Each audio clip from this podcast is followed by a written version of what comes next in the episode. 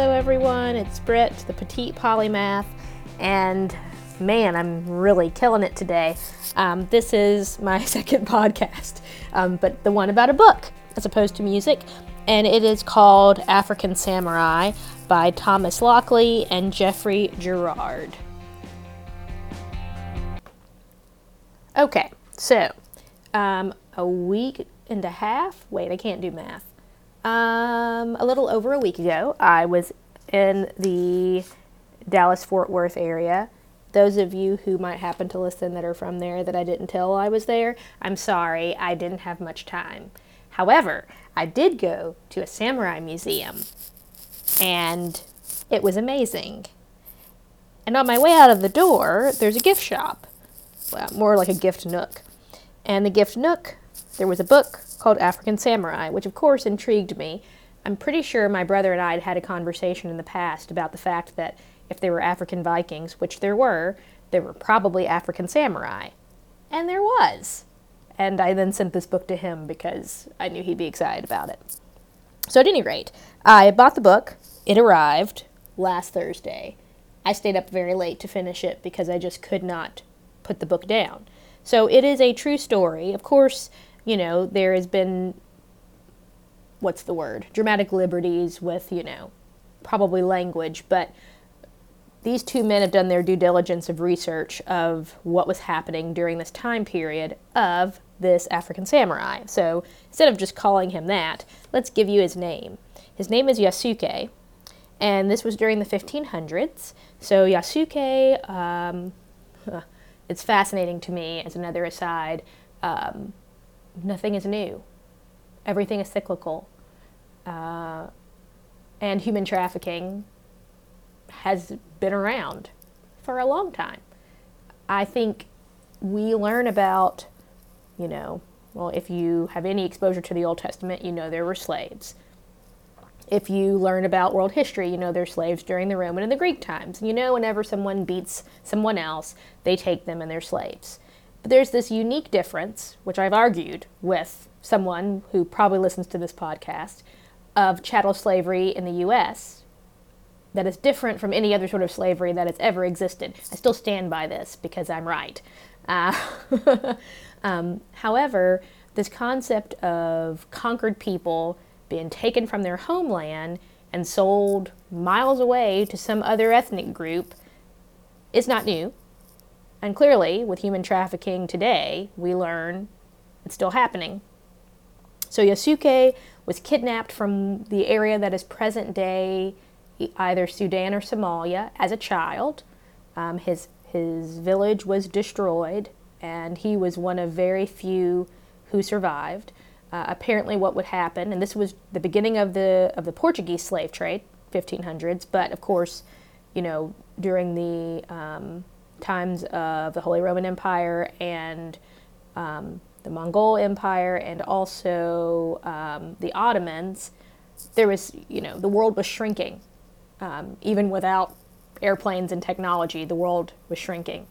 And people were being, you know, transported from one part of the world to another. And so what would happen is a village would be destroyed. They would uh, have a sneak attack. They would kill all the elderly. They would kill, I think, um, probably any men that they felt would be a threat. And then they would take the young who had the likelihood of growing up and surviving whatever passage. And so Yasuke was one of these youths who survived the passage from East Africa um, into India to be conscripted as a child soldier because the battles that were happening in India and um, northern Africa and that whole region required more manpower than they could provide on their own. So here it is shocking to me that Sudan, you know, a place known for child soldiers, um, hello, lost boys and, and refugees, this is not new this has been happening for a very long time. And so he, you know, is like a six-two, big, healthy man, considering everything that's happened to him. Uh, I think in some ways, because it was through a, a um, what do they call it? Um, you know, it was on ships, so they had to survive the passage as well, which was horrible. And then whatever brutal uh, experiences to be trained to be soldiers. So if you made it through that, then you were worth your weight in gold, literally. Uh, so then he trained to be this amazing fighter and ultimately ends up being the security uh, detail for a Jesuit priest named Valignano, who um, was sent by the Vatican to the Far East to spread Catholicism. And I'm saying Catholicism because, you know, how much true Christianity was being spread, I guess it depended on what priest you were dealing with.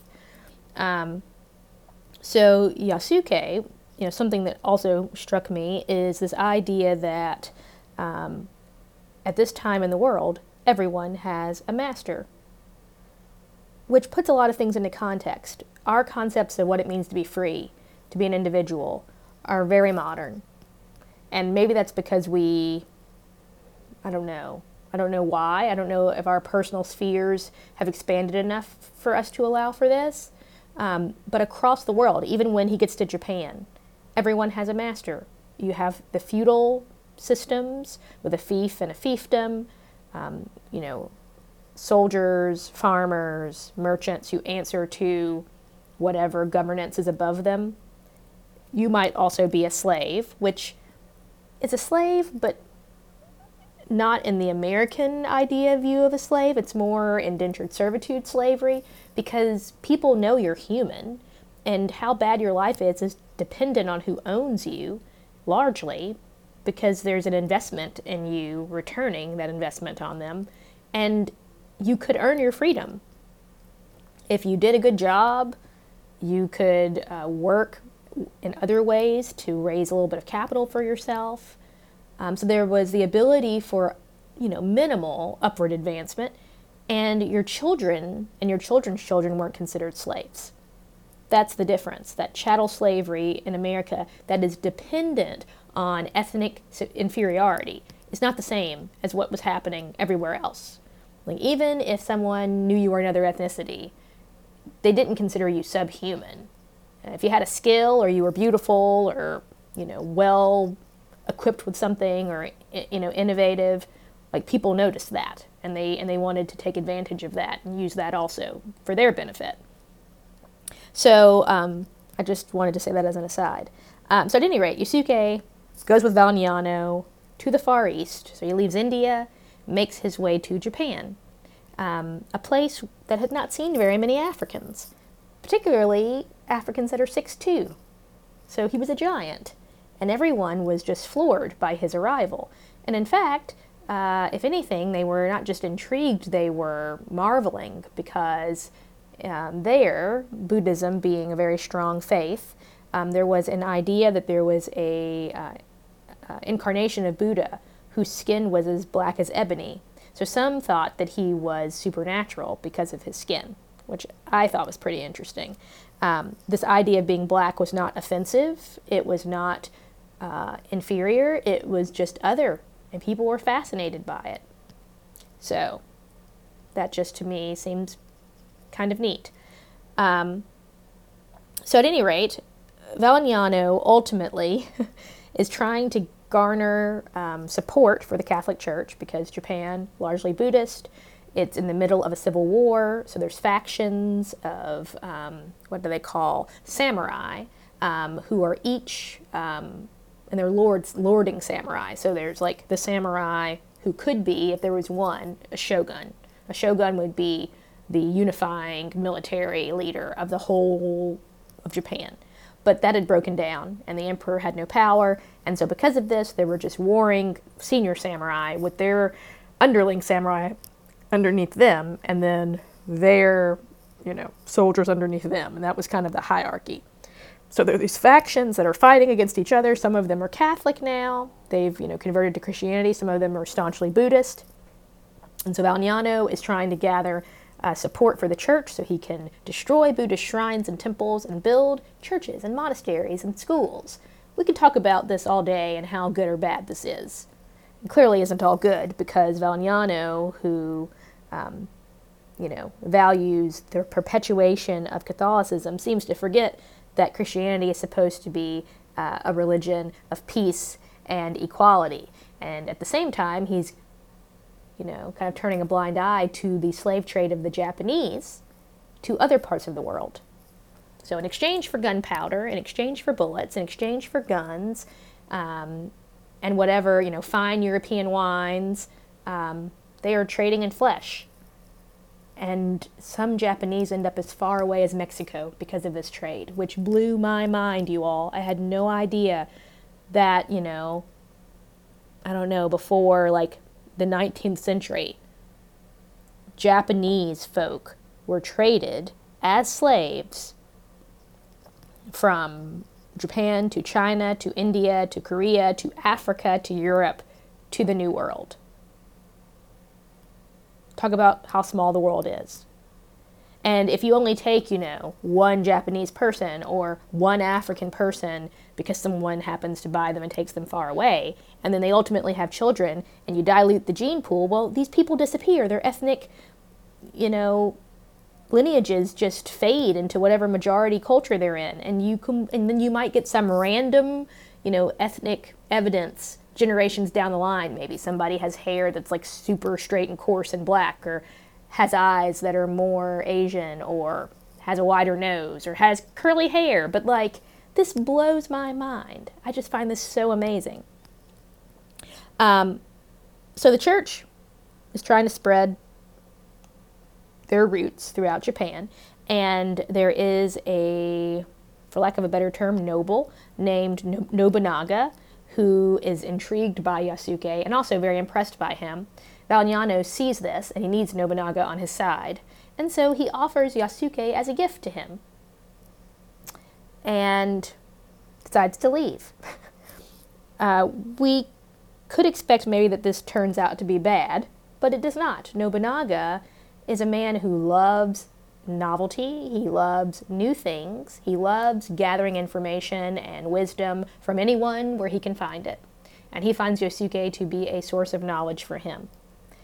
They ultimately have a mutual respect for each other, and Nobunaga makes Yasuke a samurai, a full samurai, which means gives him a home with servants, um, is probably getting ready to ponder giving him some land for his own fiefdom and a wife when, of course, things can't turn out the way that we would like and everyone lives happily ever after. This is a time of, of turmoil and uh, betrayal and intrigue.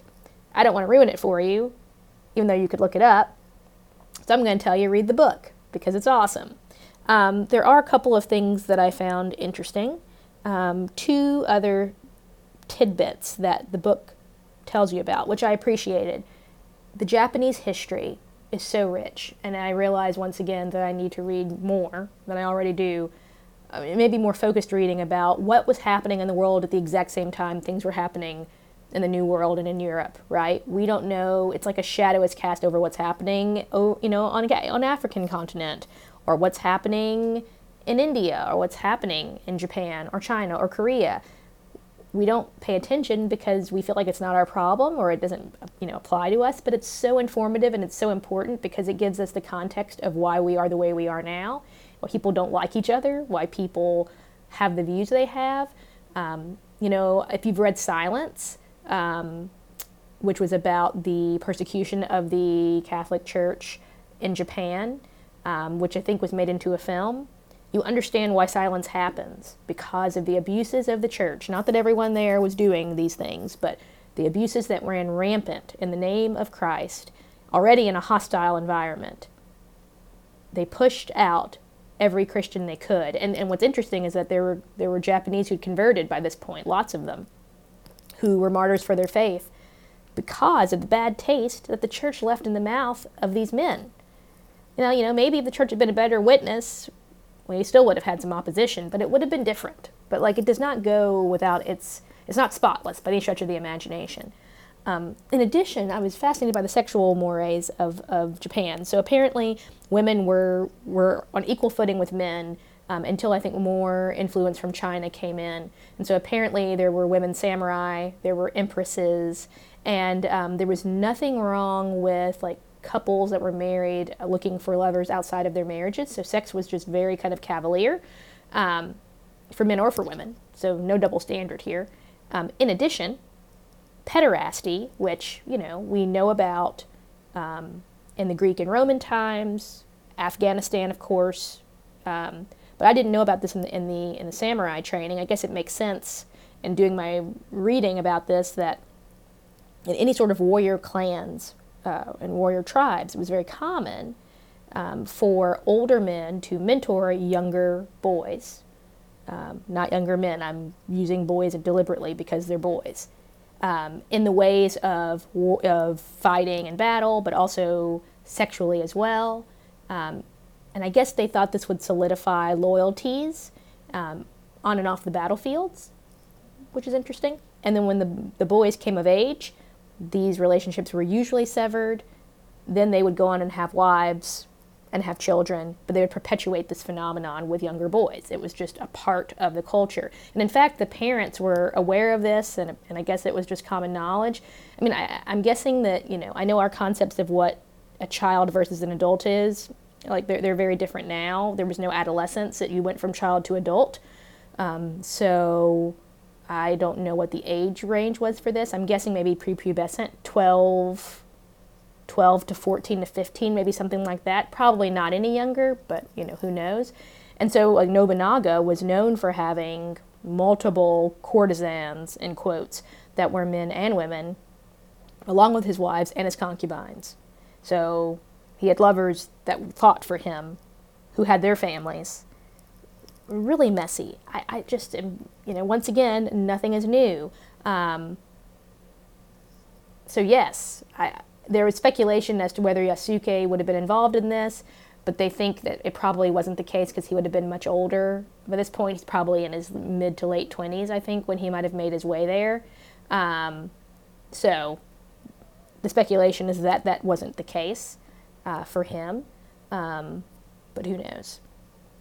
Uh, in addition, what his opinions would have been about it, because the tribe he came from did not, I don't think, was involved in this, but there were tribes neighboring to where he came from where this was a part of the culture. So, very interesting mores. Um, so at some point, he gets lost to history. We don't know what happened to him. There's speculation that he maybe settled down and had a family because in the 1800s, a samurai appears who looks like he's of African descent, and he's a samurai with a name that has the um, prefix Ya in it somewhere, um, which makes people think that maybe he's of the lineage of Yasuke because, I mean, how many African samurai can there be? So who knows? At any rate, I just found this to be such a fascinating read it made the world smaller to me. It reminded me that humans are definitely unchanged. I have this feeling that the only reason why we appear to be as sophisticated as we are is just because we have the toys we've got, not that we've gotten any more evolved. Um, I'm really glad to be alive now because the world is a scary place, folks. It really is. But also beautiful. So there we are.